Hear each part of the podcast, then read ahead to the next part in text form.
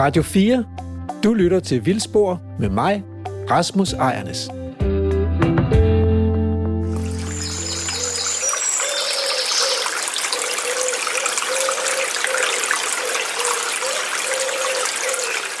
Det her, det kunne jo godt have været underlægningsmusik til en mindfulness-meditation.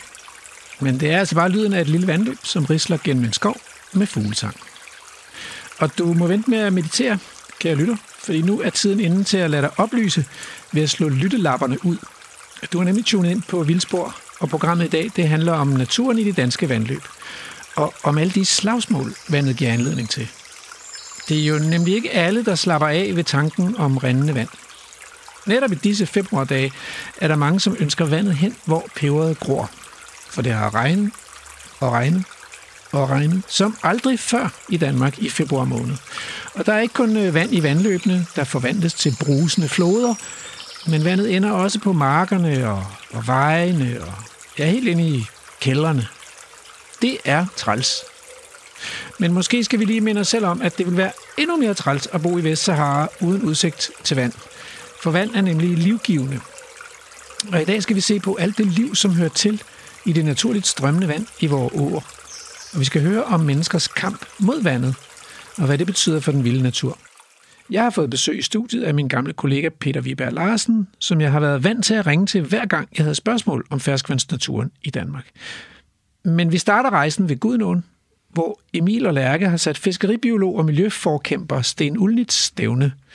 For der er uler i mosen, eller måske skulle man snart sige ål i strømperne. I hvert fald er der et større slagsmål i gang om Gudenåens fremtid. Det er mig, der er Lærke Sofie Gleup, og lige nu er du på reportage med mig og Emil Skovgaard Brandtoft.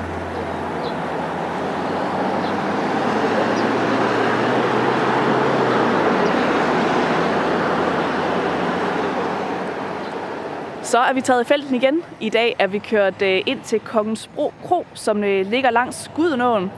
For i dag der skal vi jo tale lidt mere omkring øh, vandløb i Danmark, og øh, i den her feltreportage der kommer vi især til at have fokus på Gudnåen.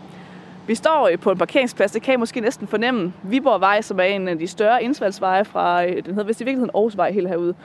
En af de større indfaldsveje til Aarhus øh, ligger lige her ved siden af, og der kører masser af lastbiler. Man kan måske også fornemme en lidt øh, underlig lyd i baggrunden, som lyder lidt som en øh, påfugl, der ikke har det så godt. Men det er, vi tror, vi er blevet enige om, det er en rundsav, der, øh, der kører herover ved naboen. Men det er ikke det, det skal handle om i dag. Vi skal som sagt tale omkring vandløb og Gudnåen. Og derfor så har vi øh, mødtes med Sten Ulnitz her på parkeringspladsen. Og Sten, det er dejligt, at du vil være med. Takker. Min fornøjelse. Det kan være, at du lige vil starte med at øh, lige fortælle lidt om dig selv. Jo, det kan jeg godt. Jeg er Sten Ulnitz, som sagt, jeg er fiskeribiolog. Jeg har beskæftiget mig rigtig meget med Gudnåen igennem mange, mange år. Faktisk i næsten 30 år nu her. Skrevet et par bøger om det. Skrevet måske flere hundrede artikler om det. Det kan sgu egentlig godt være, hvis man tæller det sammen. Det er ret mange i hvert fald. Det interesserer mig utrolig meget. Det er jo landets længste vandløb. Så det, har, det burde have hele nationens bevågenhed. Og det har desværre fået sådan lidt en lille lokal bevågenhed i stedet for. Så jeg kunne godt tænke mig at få det bredt lidt mere ud. Det må vi så håbe, vi kan, kan klare med programmet i dag. Du ved i hvert fald så, du er den helt rigtige til at, øh, at tale lidt nærmere om Gudnåen. Skal vi ikke øh, gå væk fra den her øh, parkeringsplads og så gå ned og se på Danmarks længste vandløb? Og som sædvanligt er vi Lærke Sofie Glerup fra Folkeuniversitetet og Emil Skovgaard Brandtoft fra Naturhistorisk Museum i Aarhus.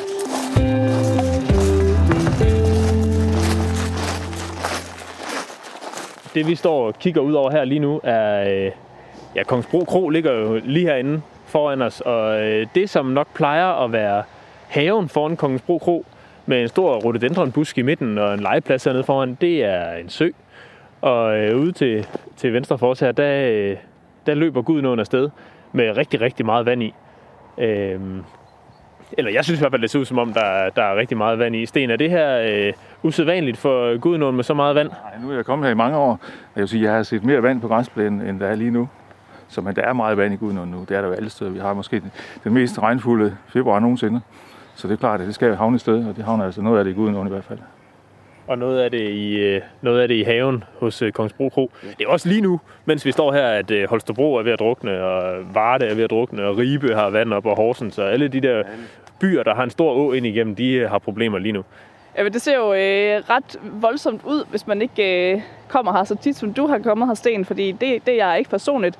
Og øh, der er, må virkelig være nogle børn, der går skuffet herfra, når de tænker, at de skal ud på, øh, på den lille grønne karusel hernede, for eksempel, som jo nærmest står halvt under vand. Og skulle man ud og gå en tur her langs øh, den her etablerede sti, der er øh, langs Gudenåen, så bliver man nok også slemt skuffet. Man skal i hvert fald have nogle langskaftede gummistøvler på, hvis man skal komme til at gå ud over på den anden side. Det er meningen, at den skal være tørlagt, ikke? men det er den jo ikke i dag. Nej, det er den ikke. Se. Den er befæstet, men den er våd. Steve, vi jo øh, mødtes her ved Kongens Bro Kro af en, af en grund. Hvorfor er det lige, du tænkte, at det var smart, at vi mødtes her? Det synes jeg, hvis rent visuelt så ser det meget dramatisk ud, at der står vand helt op til, til kronen nærmest. Ikke? Men jeg vil sige, at det er ikke usædvanligt. Hvis man kommer her i mange år, så har man set det her ret mange gange. Det er måske lidt ekstremt i år, men det er ikke helt usædvanligt.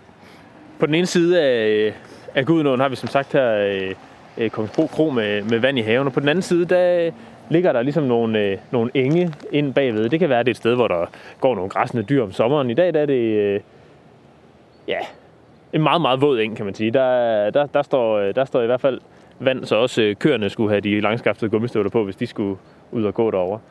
Og øh, Sten, det her med, at, øh, at åerne går over deres bredder og sådan noget, det, det er jo øh, vel egentlig en naturlig del af, af et vandløbscyklus, men hvad er det, hvorfor er det så, at vi bliver så træt af det i det her landskab? Jamen altså, i de gode gamle dage, dengang vi havde et ekstensivt landbrug, ikke? der var det sådan, at når vandstanden den steg om foråret eller om efteråret, når det være, så gik den ind over, ind over bredderne, ind på markerne, og den oversvømmede engen, og det var fint.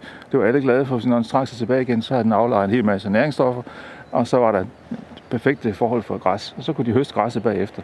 Så i dag, der gider man ikke have de der græsmarker med, når man simpelthen afvandet det hele, ikke? også? Det betyder så bare, at vandet bliver som så hurtigt som muligt skal det væk fra markerne, ud i drænrørene, ud i åerne, ikke? Også, som så får rigtig meget mere vand, end de gjorde i gamle dage. Så der er ingen buffer længere inde på markerne, som der var i gamle dage. Og derfor så får vi sådan nogle høje vandstand, som vi har. Så det handler simpelthen om, om øh, i vores iver efter at komme af med vandet i en fart, har vi, øh, har vi faktisk fjernet hele det der magasin, der skulle, øh, der skulle holde på vandet, og som, i, som igennem tiden altid har holdt på vandet, når det kom, og ligesom sørget for, at det så stille og roligt kunne sive ud, og nu ender det så ude i årene og løber for fuld skrald derudad. Det er jo sådan et problem, man kender fra alle større vandløb, og specielt selvfølgelig dem, der, der løber gennem byer med store årene. Holstebro som nok det mest kendte. Men øhm, hvis nu man sådan skal, skal snakke om Gudnåen som et vandløb, og ikke så meget som den her, øh, det her, som nogen synes er træls for, der giver vand i kælderen og sådan noget. Hvad er, øh, du nævnte helt i starten, at det er Danmarks længste vandløb. Hvad, hvad er det ellers, man kan sige om Gudnåen? Jamen altså, der er mange gode ting at sige om Gudnåen, udover det selvfølgelig er landets længste vandløb. Så er det også det, at det er det eneste vandløb, som har flodstatus på sit nederste løb. Den har sådan, er sådan søagtig på det nederste stor delta. Så altså, det er ret unikt. Altså, som sagt, det eneste vandløb i Danmark, vi kalder en flod. Det er alligevel sejt nok at have en flod, synes jeg. En lille flod. En lille flod. Meget lille flod. Hvordan, øh, du, du siger, at du har arbejdet med, med Gudnåen og skrevet om Gudnåen og kommet ved Gudnåen i, i mange, mange år. Øh, men hvordan er dit, øh, hvordan er dit forhold selv sådan, som, som lystfisker, som du også er, til Gudnåen? Jeg elsker Gudnåen på alle måder. Jeg synes, at Gudnåen er fantastisk, fordi at vi har alle former for vandløb repræsenteret i et vandsystem her. Vi har helt op på toppen, hvor der er bække og stallinger, og så kommer vi længere ned, hvor der er geder, og, og hvor der er geder og sandarter og alt sådan noget. Så vi har utrolig mange forskellige fisk i det her vand. Så uanset hvornår man kommer her til hvilken årstid man, så er der altid en eller anden fancy fisk, man kan fiske efter, som har sin højsæson. Det synes jeg er dybt fascinerende. Og det er det eneste vandløb i Danmark, der kan præstere det. Jeg kan huske dengang, jeg fangede min øh, første stalling på, øh, på flue ind omkring Vorvadsbro, øh, et stykke længere op af Gudnåen. Det var øh, mange år siden, og det er mange år siden, jeg har været ude med fluestang, men det var en stor dag øh, dengang. Det var en invasiv art, der ikke hører hjemme i naturlig Gudnåen. Den smagte godt, i hvert fald. det blev hentet fra Skjern nu og bragt over her. Der er ikke nogen naturlige stallinger i den østvendte Gudnå. Så de er alle sammen blevet hentet der under 2. verdenskrig og sat ud her. Så det er faktisk faunaforurening. Så er det godt, jeg fik den med hjem. godt at spise den, ja. Det vidste jeg ikke faktisk, at, øh, eller også havde jeg glemt det, at stallingerne var, øh, er indført til, til Gudnå-systemet. Ja, man kan jo ikke kalde dem invasive, når de er indført frem. Men det er i hvert fald ikke en naturlig hjemmehørende art her i Gudnå. Nej.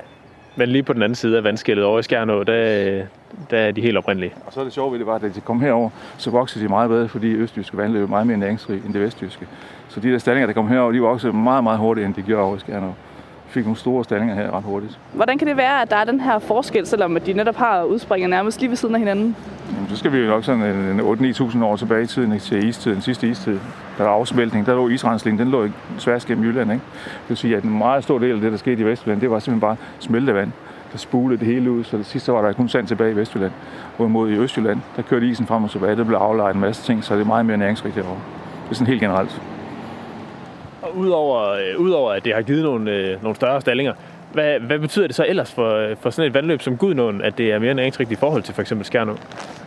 Jamen, det betyder jo egentlig, at hvis ellers alle andre forhold er i orden for, for laksefisk, ikke, så vil den kunne producere flere større laksefisk inde i Vestjylland. Alt andet lige. Så øh, det berømte Skærnå laksefiskeri, det øh, er i virkeligheden, øh, det kan bare komme an i forhold til laksefiskeriet i Gudnåen, hvis ellers alting var øh, naturligt. Nu er der jo ikke laks i Gudnåen, mindre vi sætter nogen ud selv. De er jo alle sammen udsatte. Det er jo et stort putentekfiskeri, vi har efter laks i Gudnåen. Fordi der er ikke nogen laks i Gudnåen. Er det, øh, har der aldrig været laks i Gudnåen, eller er det, øh, er det en konsekvens af noget, vi har gjort? Det er et ledende spørgsmål, kan jeg høre. Der har i høj grad været laks i Gudnåen. Ikke? Der har måske været flere laks i Gudnåen, end der var i Skærnå i gamle dage. Og større laks i virkeligheden også. Ikke? Altså, der er jo eksempler på folk, eller der står i hvert fald på papir nogle, nogle beskrivelser af laks over 30 kilo fra Gudnåen.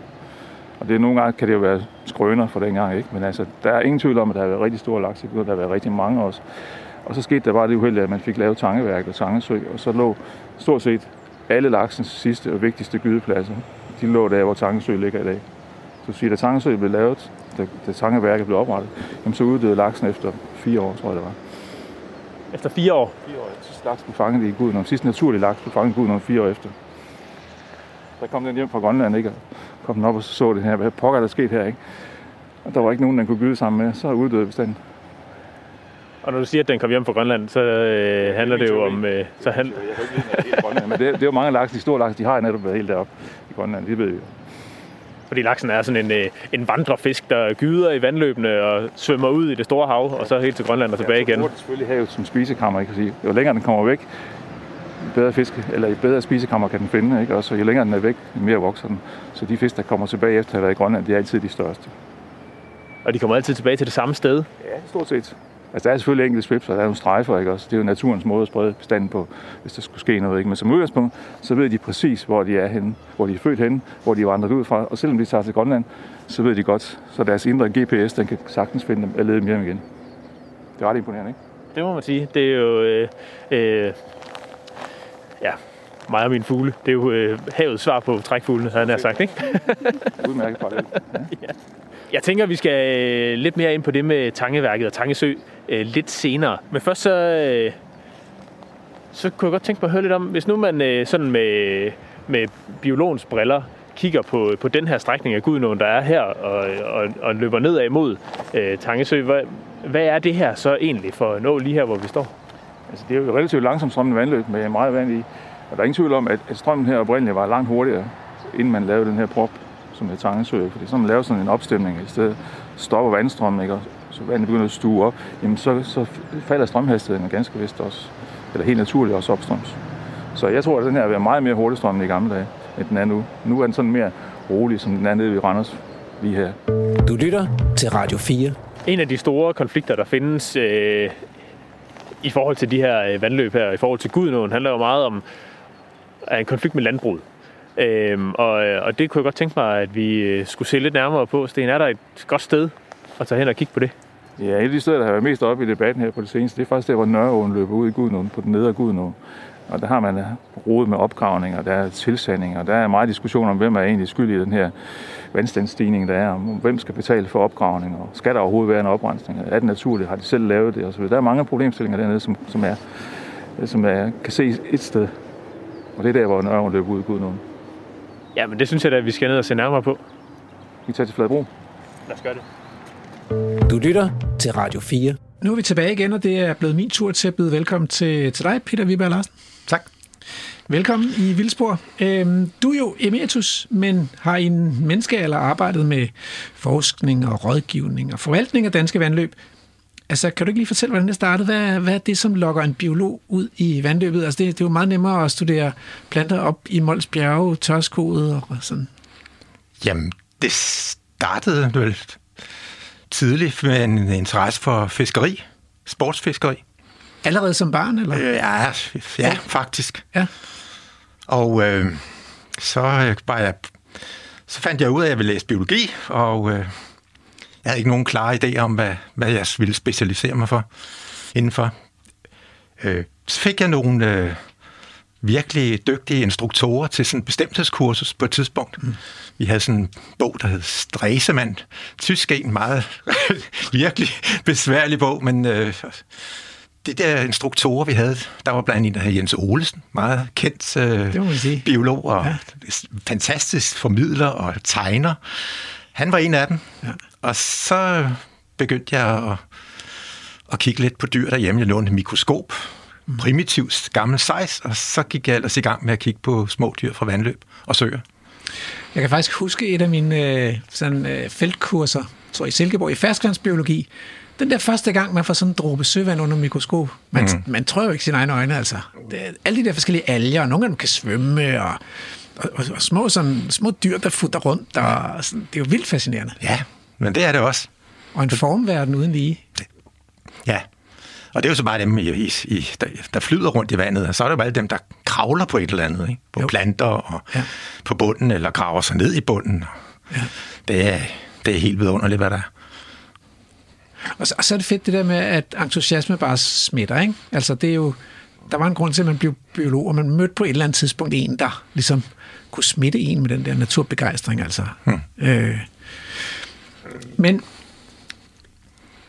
men øh, jeg tænkte på måske at starte, fordi nu har vi jo været ude og høre om vandløb, og vi er ude ved, ved Gudenåen med Sten Ulnitz, men, men sådan helt basalt, hvorfor er der egentlig vandløb i Danmark? Altså, hvor, hvor kommer de der vandløb fra?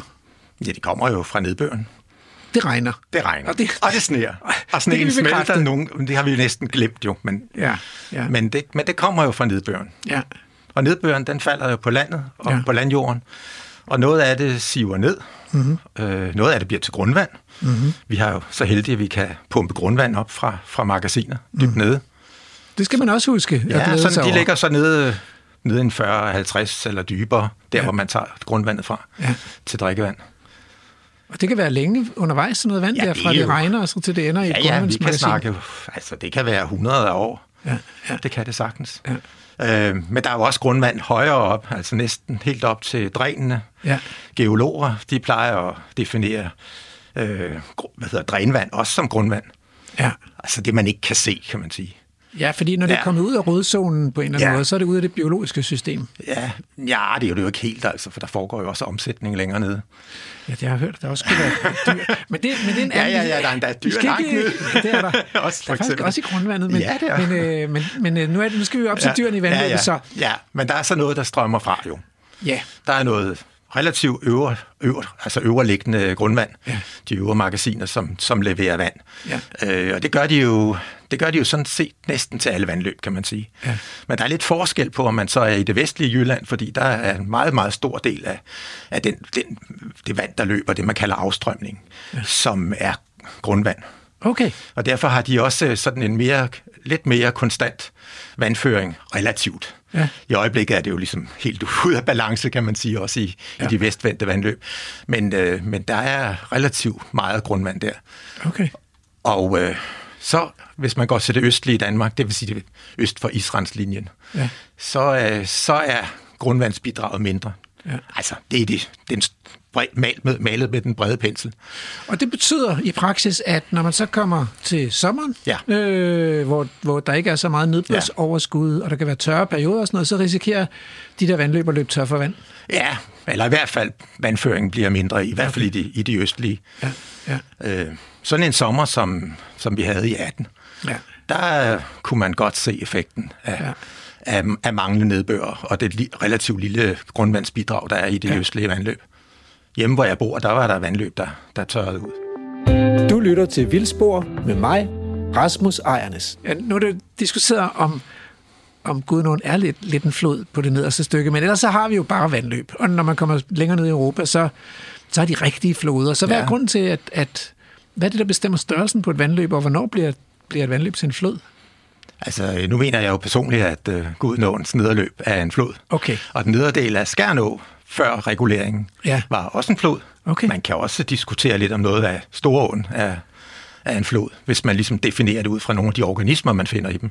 Ah, Det kan, altså, Jamen, hvorfor ikke tage, hvorfor ikke tage, tage dyr, netop dyr, jo, det kunne man sagtens gøre. Det, det kunne man godt sagtens gøre. Nu er det ikke, fordi det er sådan mange arter, vi snakker om, men, men jeg har da nogle vorflue, en enkelt vorflue, som jeg vil betragte som sådan en flodart, Ja. ja. og, øh, og den findes i de her tre vandløb, jeg nævnte. Okay. Eller, eller, eller gjorde, fordi i Skjernå, der er den, forsvandt den med, Ja. ja. med den regulering, der, der var. Fordi der fik man jo sådan en motorvej i stedet for, for det oprindelige naturlige vandløb. Man hele dens, og, ja, så hele dens flodkarakter er lidt langsomt øh, flydende på den nederste, lidt langsommere flydende på den nederste del, og bredte sig ud i, i et delta og sådan noget. Ikke? Det forsvandt jo fuldstændig. Ja. Det blev bare en motorvej Ja. ja. for vand. Men, men sig mig, øhm, er der ikke også... øh, Jeg mener, der er en art, der hedder flodperlemusling. Er det også sådan en flodart, eller er det bare... Nej, et, et, overhovedet ikke. okay, så det er lidt misvisende ja, navn. det er det. Fordi den, øh, nu er jeg, det er ikke så længe siden, jeg var i Sverige og, og samle nogen til nogle forsøg, vi skulle lave. Ja. Og, øh, og der er den altså i, i relativt små vandløb, altså, som ikke har noget som helst med floder at gøre. men den er jo... Er den uddød fra Danmark, eller har vi stadigvæk Jeg er flodperlemusling? helt sikker på, at vi har den endnu. Okay. Og vi har lavet nogle undersøgelser ved hjælp af, af, af DNA, øh, som man, hvor man tager vand fra, fra vandløbet, og så måler man øh, på DNA-rester fra flodperlemuslinger og ser, om man kan finde det, og vi fandt det. Ja. Så har der været lidt diskussion om, hvorvidt øh, resultaterne var troværdige, for det kunne jo bare være, at der kom DNA fra, fra, de, fra skallerne, som lå tilbage, ikke? og selve dyrene var væk, døde for længst, men, men skallerne ville afgive stadigvæk. Og det var faktisk derfor, vi hentede nogen i Sverige for at, at, at lave nogle forsøg med det. Og de tyder altså ikke på, at, at øh, vi har målt på, på skallerne.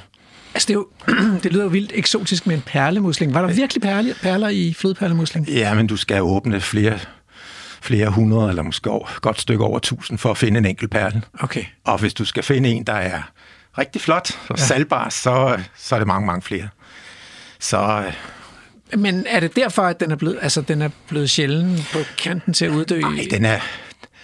Nej, det er, der, der er jo sket jo nogle ændringer i, i Vardå. Altså, der er en kort strækning i Vardå, og det er det eneste sted, man kender den i Okay, Danmark. okay. Altså, den findes jo i Tyskland og Polen og England og Ja. Øh, og op i Skandinavien. Og den har et ret, og helt nede i, ned, helt nede i Spanien øh, har man den også. Ja. Den har et ret stort, og så har den et nordamerikansk forekomst. Den har ret stor udbredelse. Okay. Men lige præcis i Danmark, der har vi altså kun en eneste kendt forekomst. Ja. Heller ikke historisk har der været andre. Og det er altså en ret stræk, kort strækning af Vardå. Øh, Men og den- der, og der, der lavede man så et, et, øh, et elværk. Ja. På et tidspunkt, ja. Og, Apropos. Ja, apropos, ja, i forhold til Gudenåen. Øh, og Karl Skovværket. Ja. Og, øh, og der skete nogle, nogle ændringer der i forbindelse med det vandet. Altså, der blev taget... Altså, vandet blev jo lidt udenom, kan man sige, Ja. ja. for at komme igennem Karl Skovsø og så til vandværket, eller til, til elværket, og, og det har skabt nogle ændringer. Men det, der var også en indsamling øh, tilbage i tid. Der har, der været jagtet flodperlemusling for ja. at finde perler ja. i meget stort omfang.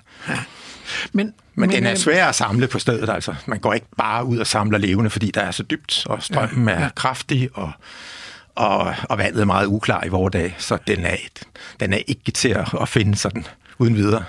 Men, men øh, den har også sådan en lidt øh, sjov biologi, ikke? Fordi Jo. det er noget med, at... Øh, at de, øh, hvordan er det? Altså, der er noget med, den, den har nogle små larver i starten. Der er det jo ikke sådan en musling med skal og sådan noget, vel? Mm, ja og nej, altså. Nå, okay. Men hvis, man kan sige, øh, flodperlemuslingen hører til sådan en gruppe af store muslinger. Vi har også øh, dammuslinger, vi har malermuslinger i, i Danmark. Ja. Øh, vi har tre malermuslinger og to forskellige dammuslinger, nej, tre forskellige dammuslinger. Ja. Og de har alle sammen det samme karakteristika, det er, at de, øh, de gyder deres, øh, hvad hedder det, larver, mm. som, ja, de har faktisk skaller. Det er sådan toklappede skaller, de har. Okay. De hedder klokidier. Okay. Og, og de der øh, små muslingelarver, de øh, festner sig så på en, en vært, og den vært skal være en fisk. Og hvis det er flodperlemusling, så skal det være en laks eller en ørred. Okay. Alt andet duer ikke. Nej.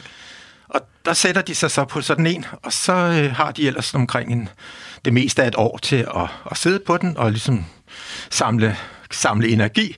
Og når de så er klar, så dumper de ned på bunden, og så graver de sig ned i bunden, og så er de små muslinger. Okay.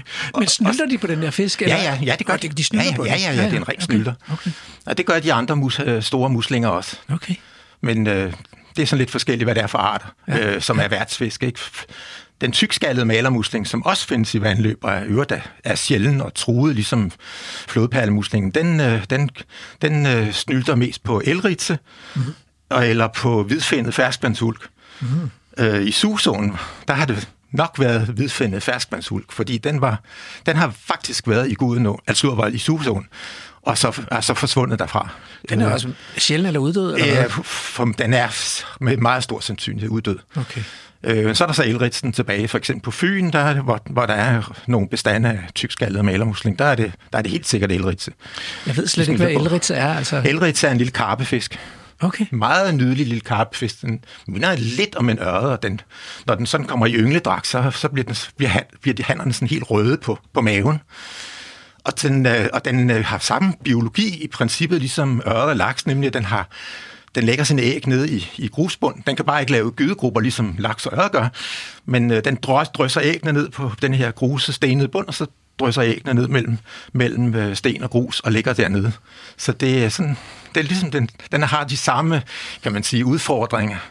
Men, men, men det er ikke et rov, det er en, det er en vegetar, ikke ligesom øh, de andre karpefisk? Eller Nej, er det? elritsen er, den, den, den, den spiser små, små dyr. Okay. Ja. Så den opfører sig ligesom en... Øh, Ja, den har misforstået et eller andet. den er, den er jo ikke så stor, vel, men den er, de bliver vel op til en, sådan en 10 cm.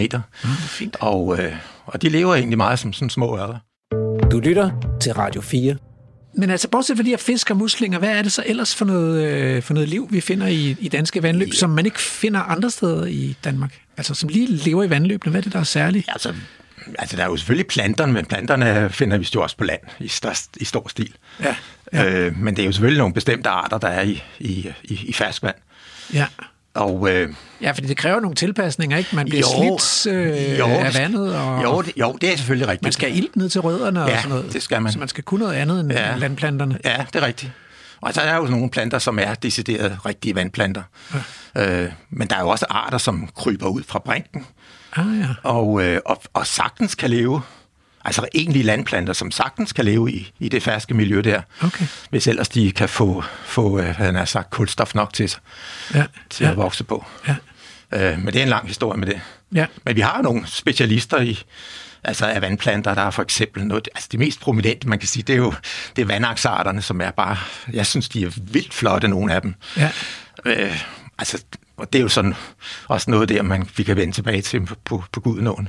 Altså, hvad er det, man ser? Fordi der, der er jo sådan nogle, sådan nogle smukke øer af, af Ja. bølgende planter, når Ja. man tager på kanotur på de der store åer, Ja. ikke? Gudenåen eller Skjernå eller Ja. sådan noget. Og helst i øer. Ja. Altså, ja, hvis man jo- ser det som sådan en monokultur, så er det ligesom ikke, som regel ikke et godt tegn. Men, men er, der, er der sådan nogle øh, hvad hedder det, øer, hvor, ja, de står, hvor ja. flere arter står og veksler? Ja. Øh, og ikke de samme steder. De har jo altså, altså nogle arter er, er jo knyttet til bestemte steder i, i strømmen, og, og nogle vil have langt mere stillestående vand. Ja. Helt inde langs med bredderne. Ikke? Men det er, er altså, altså tit, flot. tit vandaks, man ser, når man er ude på sin kanotur. ja, ja, ja, det er. Nå, fint. Måske ikke så mange forskellige, men det kommer an på, hvor man er. Altså, jeg, jeg, har, jeg har jo stødt på den her lov, der hedder vandløbsloven. Ja. Og øh, jeg kunne godt lige tænke mig at læse paragraf 1 op for dig i vandløbsloven. Ja. Den, kender du muligvis. Ja, det står. Ved denne lov tilstræbes at sikre, at vandløb kan benyttes til afledning af vand, navnlig overfladevand, spildevand og drænvand. Ja. Hvad synes du om den? Jamen, den er jo, den er jo gammel. Den kom jo første gang. Altså, den der vandafledning, den, den, den kom jo med den første vandløbslov. Ja. Og jamen, det er jo klart, den er jo, det er jo en, en, en der skal til gode til afdræ, altså øh, dyrkning af, af landbrugsjord og den slags. Ikke? Fordi nu har du lige stået og talt om vandløbene som sådan øh, den naturlige sidste del af det store vandkredsløb, ja. og du har talt om dem som levested for spændende dyr og planter ja, ja. og fisk. Og, Ja, men, men det står der jo ikke noget om her i vandløbsloven. Altså ikke lige, i hvert fald ikke lige, når man starter ud på vandløbsloven. nej, men der kommer en tillægs. Okay, der kommer, der, Der, er kommer en tillæg. lille tillæg, hvor man også skal tage hensyn til miljømæssige interesser. Jeg kan ikke huske den ordret, men det er jo budskabet. Og så det er jo et, et, det er en balance, man skal finde. Og det er jo noget, man har skulle lige siden 85, hvor man, hvor man så vidt jeg husker, fik, fik det, vi kalder den nye vandløbslov. Men alligevel, at vandløb kan benyttes til afledning af vand, navnlig overfladevand, spildevand og Ja. drænvand. Ja, Jeg synes altså, det er hård, hård kost. Altså. jamen det er det da. Hvad med et eller andet? Kunne man ikke lave skrive en, en, et nyt forslag? Altså, at det formålet er at sikre, at, at vi har nogle smukke, rislende vandløb med et rigt dyre- og planteliv, hvor man kan nyde sin kanotur ja. i solskinnet en sommerdag. Det kunne man godt. Ja. Men ja, og vandløbsloven er jo, øh, det, meningen er, at der skal være en revision. Ja. For et par år siden mener jeg, at der blev sat et, et arbejde i gang. Øh, og der, jeg mener også, der ligger en, eller jeg ved, der ligger en betænkning. Okay. Men, men jeg har ikke, jeg ved helt konkret ikke, hvor, hvad status er, og hvor langt man er med det. Nej. Det er, der er selvfølgelig ikke, det er ikke almindeligt at have poesi i, i lovgivningen, så, men man kunne godt tilkendegive, at der var nogle æstetiske hensyn. Ja, ja. Okay, jeg tror vi simpelthen, vi skal tilbage til reportagen, fordi øh, nu er de kommet lidt videre på Gudenåstrækningen, så lad os høre, hvad der sker. Det er mig, der er Emil Skovgaard Brandtoft, og lige nu er du på rapportage med mig og Lærke Sofie Kleo. Efter en lille køretur fra Kongens Bro Kro, er vi nu her øh, på vej mod, øh, mod Fladbro, er vi nu kommet til øh, Tangeværket, hvor vi også lige skal lave et lille stop. Hernede bag ved os, der ligger selve Tangeværket, og øh, turbinerne står og snorer lidt dernede. Øh, der var en skoleklasse, der gik rundt og lavede et eller andet lille øh, skattejagt, eller hvad de var i gang med. Øh, og nu går vi langs med sådan en stor kanal her på vej ud mod, øh, ud mod Tangesø. Og øh, noget af det, vi skal snakke om her, det er jo øh, den der meget, meget store prop i Gudnåen, som, øh, som Tangeværket udgør, og hvad det betyder for, øh, for, for vandløbet Gudnåen. Radio 4 taler med Danmark. Vi er gået, øh, gået ned til en, øh, en del af Tankesø og står og kigger ud over vandet, og solen er kommet frem på himlen, og det ser jo øh, alt sammen meget idyllisk ud. Vi har øh, et lille bådelav herhen ved siden af. Vi har et fugletårn ved siden af os. Der er endda øh, udskåret en, øh, en havørn i træ i en gammel stamme her øh, ved siden af fugletårnet. Og ude på søen, der har vi lidt forskellige ænder og svaner, skarver og øh, sådan diverse rimelig almindelige fuglearter. Og Sten, nu, øh, nu er, står vi jo her ved Takkesø. Og nu må jeg jo nok indrømme, at øh, for mig har den altid været sådan øh, en lille smule svær, den her konflikt. Fordi jeg øh, har gået i folkeskole lige herinde bagved i Ans. Kommet utrolig meget hernede på Tankeværket har nyt det her dejlige sted. Men øh, hvad er problemet med den her sø? Jamen det er jo, at den blokerer simpelthen for Gudnåen, at den del af Gudnåen op i to skarpt adskilte dele. Ikke? Altså det er sådan, vi har en Gudnåen opstrøms Tangesø, og så har vi Gudnåen nedstrøms Tangesø, fordi der er ingen passage imellem de to ting. Og det skal der være ifølge EU's vandrammedirektiv. Så alene der, så kommer det til at clashe på et eller andet tidspunkt. Det skal løses på en eller anden måde. Og så, det er så der, der kommer mange fantasifulde løsninger på bordet. Ikke? Nogle af dem korte omløbsstryg, lange omløbsstryg. Nogle vil grave en 12 km lang kanal på, nordsiden af, eller på sydsiden af søen her til 150 millioner kroner, i stedet for bare at trække proppen ud af søen. Ikke? For den har ikke en tilladelse til at være her med. Den, den udløb i 2000. Ikke? Den havde 80 års tilladelse til at ligge her. Og hvorfor lavede man øh, søen i første omgang? Det kan være, at vi lige skal have det helt Ja, på det det er rene. meget fornuftigt, ja. Det gjorde man for at få energi. Man lavede simpelthen vandkraft i Danmark. Det største vandkraftværk i hele Danmark, ikke? Det er efter krigen, efter første verdenskrig. Det har man jo brug for forsyningssikkerhed. Det har man fundet ud af under krigen, og det var et stort problem. Så man lavede det her. Man kiggede på alle mulige vandløb her hjemme i Danmark, og så fandt man to-tre steder, hvor der var virkelig gode forhold. Og Tangeværket, eller hvor hvor det ligger i dag, Gudnåen her, der er det største naturlige fald på Gudnåen. Og det er simpelthen faldets størrelse, der afgør, hvor meget strøm man kan producere. Så derfor så lagde man helt naturligt vandkraftværket her. Og så gav man, kongen gav øh, den daværende bestyrelse 80 år ret til at, til at stemme Gudnåen op. Og de 80 år, de udløb så i 2000. Og siden er der bare lavet dispensationer og alle mulige mærkelige lappeløsninger. Og problemet er måske nok, at øh, det gode fald her til den gode øh, energi, det jo også er et godt, øh, en god ting for, den, for biologien i, øh, i sådan en å som, øh, som Gudlund her. Præcis. Altså her har Gudnåen haft det hurtigst strømmende forløb i hele Danmark. Og det har været det hurtigst strømmende vandløb i hele Danmark, fordi faldet er så stort. Og kigger man på de gamle guldaldermalerier heroppe fra, der kan man se de der stejle istidsgrænter, der går ned her. Man fornemmer simpelthen, at det har været, det har været efter danske forhold meget voldsomt vandløb. Det kunne vi jo godt tænke os at få genskabt. Mm. Og det er kun et spørgsmål om at trække proppen her, så kommer det af sig selv igen.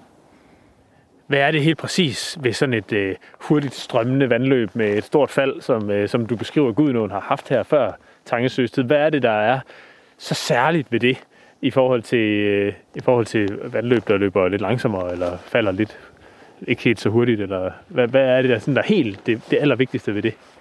Ja, nu, vi, nu tager vi selvfølgelig laksebrillerne på igen, fordi altså, Gudnålaksen døde, fordi man stemmede søen op her, og Gudnålaksen havde sine sidste naturlige gydepladser lige akkurat her, og lige akkurat et sted, hvor, hvor vandet har sådan en strøm, strømhastighed, er der mange store sten, og derfor så havde den sin sidste og absolut mest ideelle gydepladser lige akkurat her.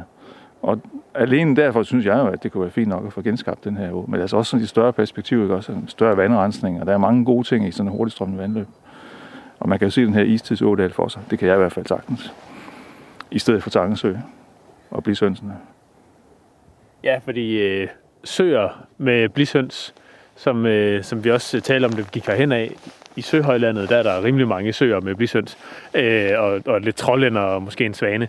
Og øh, det, som, øh, det, som Gudnåen var før Tangesø, og det, som den kan blive igen, er jo noget, som ikke findes andre steder i Danmark. Som er helt unikt.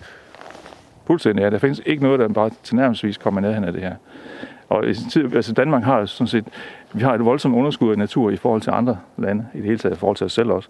Og det her, det ville give os en ekstra 10-12 km lang istidsådal med et naturligt strømmende vandløb, ikke? Med enorm strømhastighed efter danske forhold, ikke? Så for mig så vil det være en kanon gevinst for det danske samfund at få det her genskabt.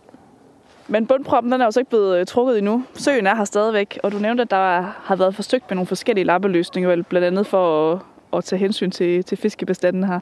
Men hvad er det for nogle løsninger, man har forsøgt sig med gennem tiden? Altså dengang man lavede så der vidste man godt, at det ville blive et problem for laksen. Så man bygger allerede fra dag 1 af en fisketrappe. Den kom bare aldrig til at virke, fordi det der var med fisketrapper, eller det der er med fisketrapper, det er, at de skal have noget vand. Og hvis ikke der er vand nok i dem, så gider fisken, og specielt store laks, ikke at bruge dem. Så man laver en underdimensioneret fisketrappe, som aldrig kom til at virke. Der har man så ændret på den og lavet en ny fisketrappe med mere vand i, men stadigvæk så kommer der ikke vand nok i til, at laksen gider bruge dem. Altså man kigger på, hvor vandet kommer ud dernede. Det er sådan en lille bitte hul. Altså en hver laks med respekt for sig selv, som kommer lige op fra Davidstræde, den gider sgu ikke at stikke hovedet ind der. For det gør den ikke. Så selvom det er fysisk muligt for den, hvis den vil at komme igennem, så gider den bare ikke. Skaller og brasen, de synes, det er rigtig hyggeligt. De drøner igennem og leger tivoli der, ikke? Men laksen, som den var lavet til, gider ikke. Så selvfølgelig kommer der en enkelt laks op i nyerne, men ikke nok. Og hvis, hvad kommer den op til? Ingenting. Der er ingen gydeplads, de ligger derude. Det kan være for, at det her det sådan, øh, skal give god mening for, øh, for lytterne, Sten, så skal vi lige have forklaret, hvad en fisketrappe er. Kan du øh, gøre det? Det er helt rimelig krav at stille, ja. Altså en fisketrappe laver man typisk et sted, hvor man har et fald, et impassabelt sted, altså hvor fisk ikke kan komme videre. For eksempel nu man laver en opstemmet sø her, så har der et fald på måske næsten 10 meter fra sø, søens overflade til Gudnåens bund. Og det kan fisken ikke komme forbi. Så laver man en fisketrappe, hvor man deler det der fald op i nogle forskellige krammer måske, eller hvad det nu kan være, og så kan fisken svømme igennem i teorien, hvis man laver det rigtigt. Og problemet er altid, at der kommer ikke nok vand til, at fisken vil bruge det.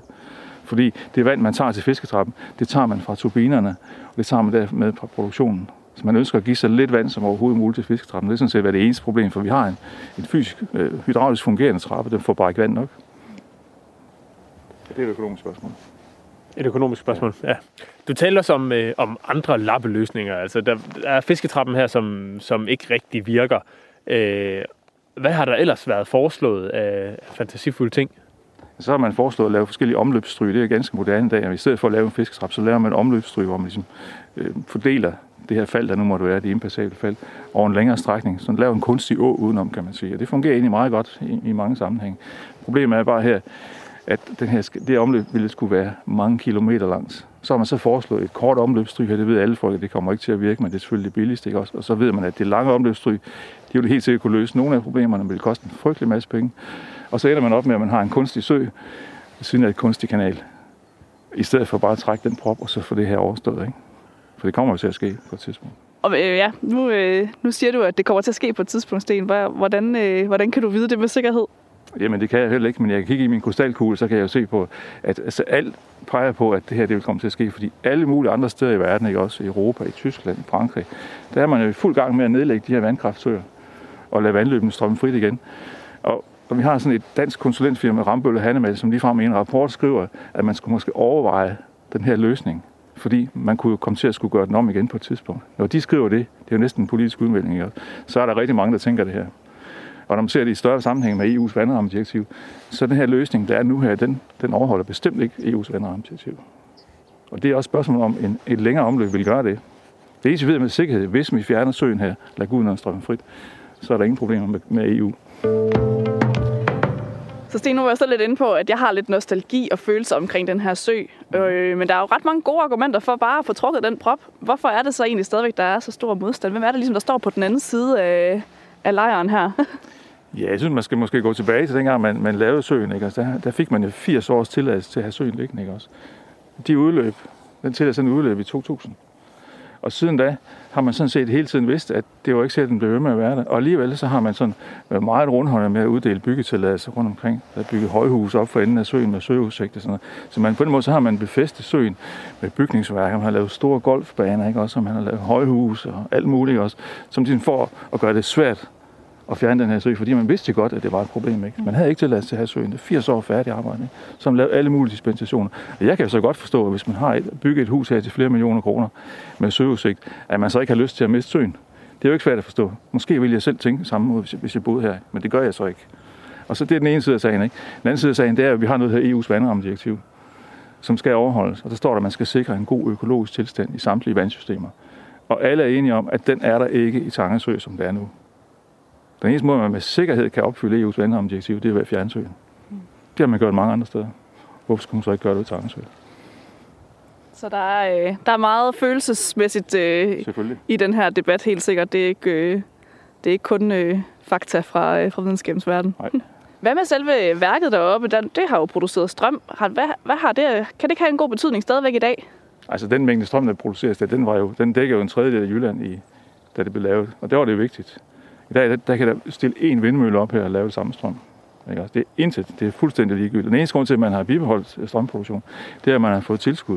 Og det er været sådan, at tilskud det måske næsten være større end overskuddet, ikke? eller være lige med overskuddet. Ikke? Så var der ikke det tilskud til produktionen, så er det ikke rentabelt. Mm. Og der er ingen, der siger, at man skal fjerne Sangeværket, fordi man tømmer Sangesø.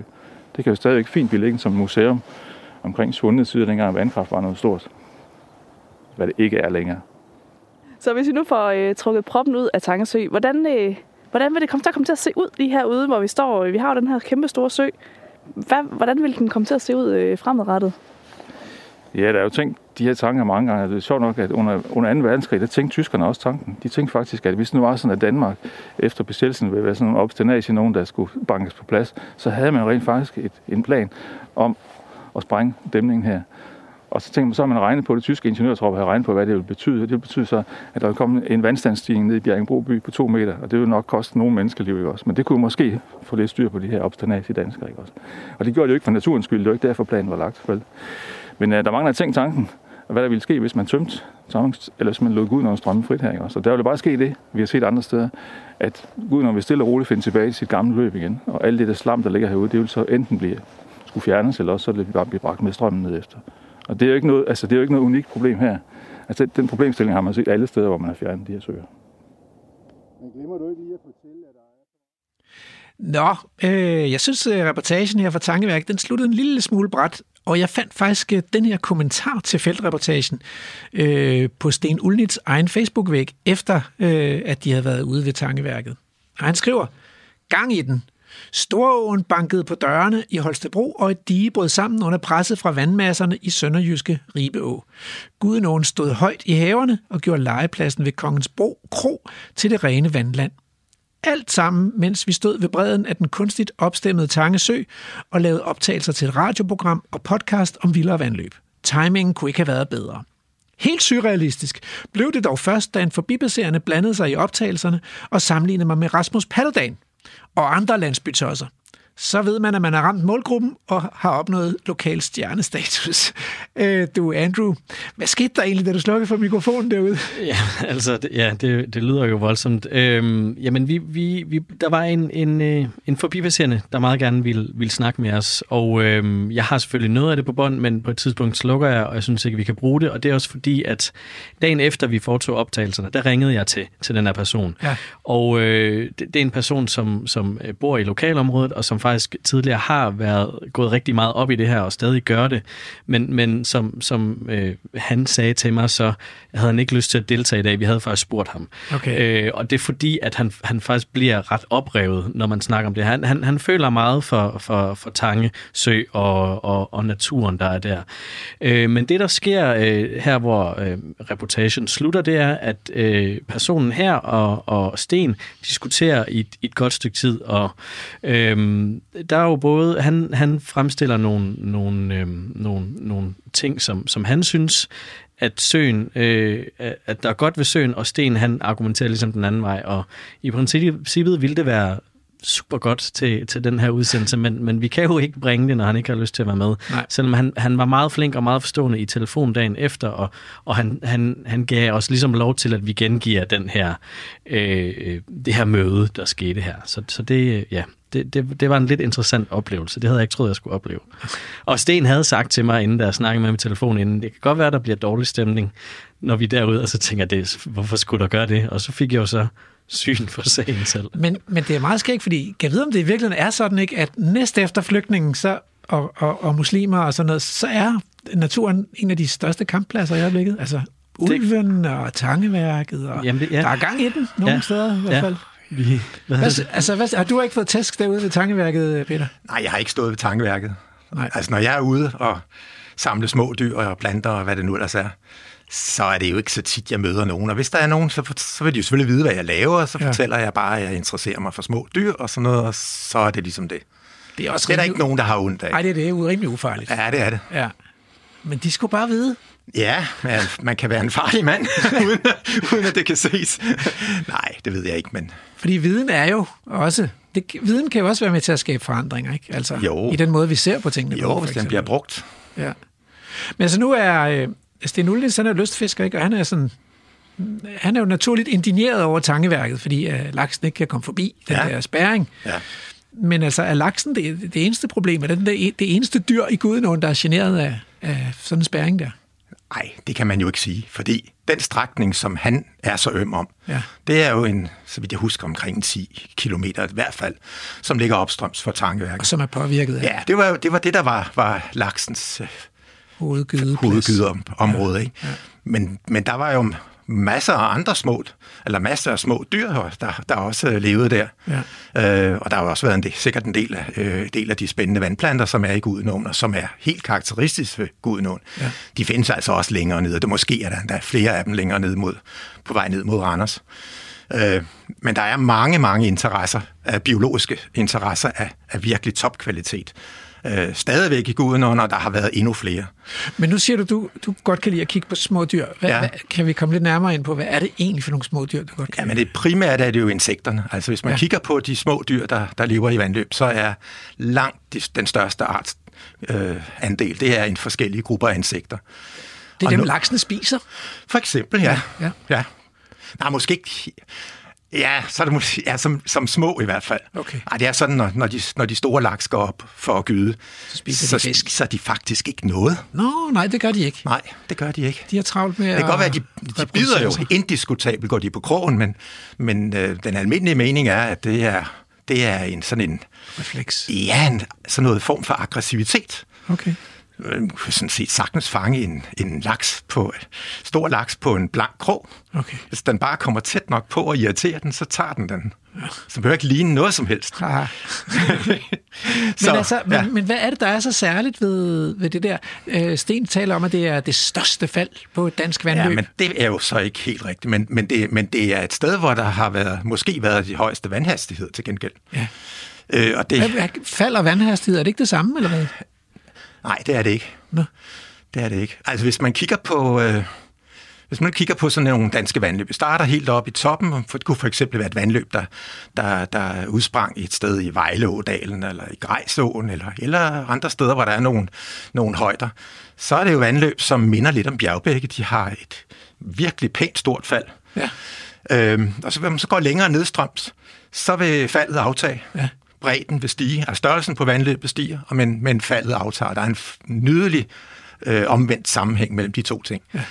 Men det betyder ikke, at vandløbet nødvendigvis bliver, eller bliver langsommere flydende. Snarere tværtimod, der kommer mere fart på. Og det er skyldes jo skyldes vandmængderne, og så skyldes det, at, at vandløbene bliver dybere, og dermed er der længere ned til bunden, hvor, som er en slags bremse på vandet. Altså jo tættere hvad kan man sige, man er på bunden, desto mere større ruhed, som man siger, er der. Mm. Og, og, og modstand mod vandet. Så vil sige, hvis når i det her vandløb bliver dybere, jamen, så, har det også, øh, så er der mindre ruhed, og så får det også mere fart på. Kombineret med, at der er mere vand, der kommer bullerne. Ikke? Det giver super god mening. Ja. Øh, men, jeg vil- men jeg vil bare alligevel gerne tilbage til de der dyr. Er, er der nogle dyr, som er helt særlige for Gudnåen, som ikke findes andre steder? Eller? Mm. Og nu sagde du det der med, at Gudnåen var en flod og sådan noget. Er der nogle dyr, man kan... Jamen, der er nogle, nogle dyr, som er knyttet til, til det, man i udlandet kalder floder. Ja. Der er en, øh, en bestemt vorflue, sådan, sådan en netspændende vorflue, som, som findes der øh, i store bestande. Og, øh, og så har der været nogle øh, to slørvinger, som man også, hvor den ene i hvert fald regnes for sådan en flodart, men den er ikke set i mange år. Så, så den har været der, og den er, den er så ikke set. set. Hvorfluer, er det dem der, der bygger de der huse, man kan finde i, Øh, ja, de- i vandet? Ja, de, hvad skal man sige, 99,9 procent af vorfluerne bygger hus på en eller anden måde. Med, med sådan nogle rester af sten Ja, eller blade? man, så der, eller... man kan ligesom dele dem i et, i et par grupper. Nogle, der har et bærbart hus, Okay. altså de kan transportere rundt med, og det er dem, man normalt lægger mærke til. Ja. Som kan være bygget af sandkorn og små pinde og bladstykker. Og ja. Er der sågar en, der bygger af, af fint udskårende stykker af, af en bestemt levermos. Ikke en hvilken som helst levermos, men en bestemt levermos. Øh, og så er der jo så er der nogen, der kun laver det af, af silke. Det er jo, de har jo silke. Øh, jeg har nogle spytkirtler, der laver der, laver, der producerer silke, ligesom sommerfuglene. De, så, vorfluer er simpelthen en søs, det, man kalder en søstergruppe til sommerfuglene. Og det, vil sige, det er ikke en flue, sådan set, på den måde. Nej, det, det er tilfældigt, at man ja. har kaldt dem det. Nej, ja, ja. de er meget, meget tæt på, på, på sommerfuglene. Ej, hvor sjovt. Er splittet ud for omkring 250 millioner år siden. Og så har de så fundet på at, Ja. at, gå, i, at gået i vand. Ja. Og nogle er så gået den modsatte vej tilbage igen og gået på land, så det er en lille, lille del af dem. Så de er typisk ferskvandsdyr. Jeg vil sige, der er også nogen, der er marine, hvis man går til, til troperne. Så finder man også nogen ude i det, i det marine. Hvordan ser Men de ud som voksne dyr? Altså, fordi jeg... Der ligner de lidt mere sommerfugle. De har sådan taglagte vinger, og så, hvor sommerfuglene har, har skæld på vingerne. Ja. Og mange sommer, de fleste sommerfugle også har sådan en sugesnabel. Så har vorfluerne, de har hår på vingerne, mm. og de har ingen sugesnabel. Ah. Og så har de taglagte vinger. Sådan, det er nok sådan karakteristisk for dem. Laver, laver de noget, når de sådan er voksne? Eller? Ja, de øh, parer sig og, Ja, ja, det og gør de, flyver og det er omkring og lægger æg. Det er så det er de jo nødt til. Ja. Og der er jo også nogle af dem, der, der tager nektar. Okay. Eller honningduk, som, som hvad hedder det, øh, bladlus udskiller. Men de er så ikke beslægtet med slørvingerne? Nej. For der er sommerfugle og vorfluer og biler, og, den, og, og fluer for den sag, og myg. Det er jo sådan nogen, der har haft det, der man kalder fuldstændig forvandling. Okay. Det vil sige, der er et æg, og så kommer der en larve, og larven går i et puppestadium. Op fra puppen, så kommer det voksne insekt, som ser helt anderledes ud. Og den er faktisk blevet opløst nærmest. Fuldstændig, inden, inden ja. Det er, det, og så bliver den altså. reorganiseret. Det er virkelig Det er så svært. virkelig sært. Ja. Slørvingerne, døgnfluerne, guldsmedene, tægerne, øh, der er nok et par stykker mere, de er de har ufuldstændig forvandling. Det vil sige, de har ikke noget... Ja, selvfølgelig er der et æg, mm. og så kommer der en... Man kan ikke kalde det en larve, typisk kalder man det for en nymfe, Ja. og som ligner den voksne, og ja. der er ikke noget puppestadium. Så det går næsten sådan lidt mere eller mindre gradvist over i, i det voksne. Typisk så får de jo vinger, når de bliver voksne, Ja. og øh, kan så flyve. Ja, ja. Det gælder for eksempel slørvingerne. Der er ja. så nogen, der ikke der har reducerede vinger, så, så de alligevel ikke flyver og ikke kan. Men de ligner de, de ligner de unge. Og hvor mange arter af vorfluer og slørvinger findes der i Danmark? Sådan altså, slag på tasken, vi har, altså. Nej, det kan jeg godt uden at, Fordi jeg har lavet det, man kalder rødlistning for nylig. Så, så det kan jeg da i hvert fald huske. Nej, der, er 25, der har været 25 slørvinger kendte. Ja. Og nogle af dem er, er givetvis uddøde nu. Ja. I for eksempel vores allerstørste, som kun var kendt fra to vandløb. Kæmpe stor en. Den er, den er helt sikkert væk. Nej, men, en, men du siger, at den største slørving, den er formodentlig uddød fra Danmark. Ja, og den levede for, kunne godt leve i Gudnåen, eller? Øh, den levede to steder. Den levede i Grejsåen. Okay. Det var der, den var velkendt fra. Der er, Nærmest, det nærmeste, vi kommer en bjergbæk i Danmark, eller? Nej, det ved jeg ikke, men det er i hvert fald et, et øh, halvstort, ret hastigt strømmende vandløb. Ja, ja. Med en masse kilder og en masse grundvand. Ja. Og så er der jo så, så er der en, forekomst i tilløb til Vardå. Okay. Og det kan man undre sig lidt over, fordi den der. givetvis har det, ser det helt anderledes, eller har det set helt anderledes ud end, Ja. ja. end Grejsåen. Så, Men hvis vi går til, til Gudenåen, så er der en, en, en stor slørvæng. Den er ikke så stor som, som den fra Grejsåen. Der hedder Palodes dispar, og den, øh, Den har så været der, og det er, hvad man betragter som sådan en flodart. Okay. Vi har en anden palode herhjemme, der er meget mere almindelig. Ja. Så man kan, det kan, man kan jo aldrig vide, om den, nogen forveksler den, når de, når de ser, at de ikke særlig nemme at se forskel på. Okay, altså, øh, jeg behøver vist ikke øh, at spørge, hvordan, hvor du står i den der krig om tangeværket, men sådan på en skala fra 1 til 10. Det kan du da ikke vide. Hvor højt ligger... Øh, okay. Synes du, vi skal fjerne den spærring og trække fra dem? Ja, det synes jeg. Ja, Ja. Men det er også okay. det er fordi, det, jamen det, det er fordi alle andre løsninger er lappeløsninger. Og, og Tak. Vi, ja. vi vender tilbage efter nyhederne. Nu skal vi have nyheder. Ja.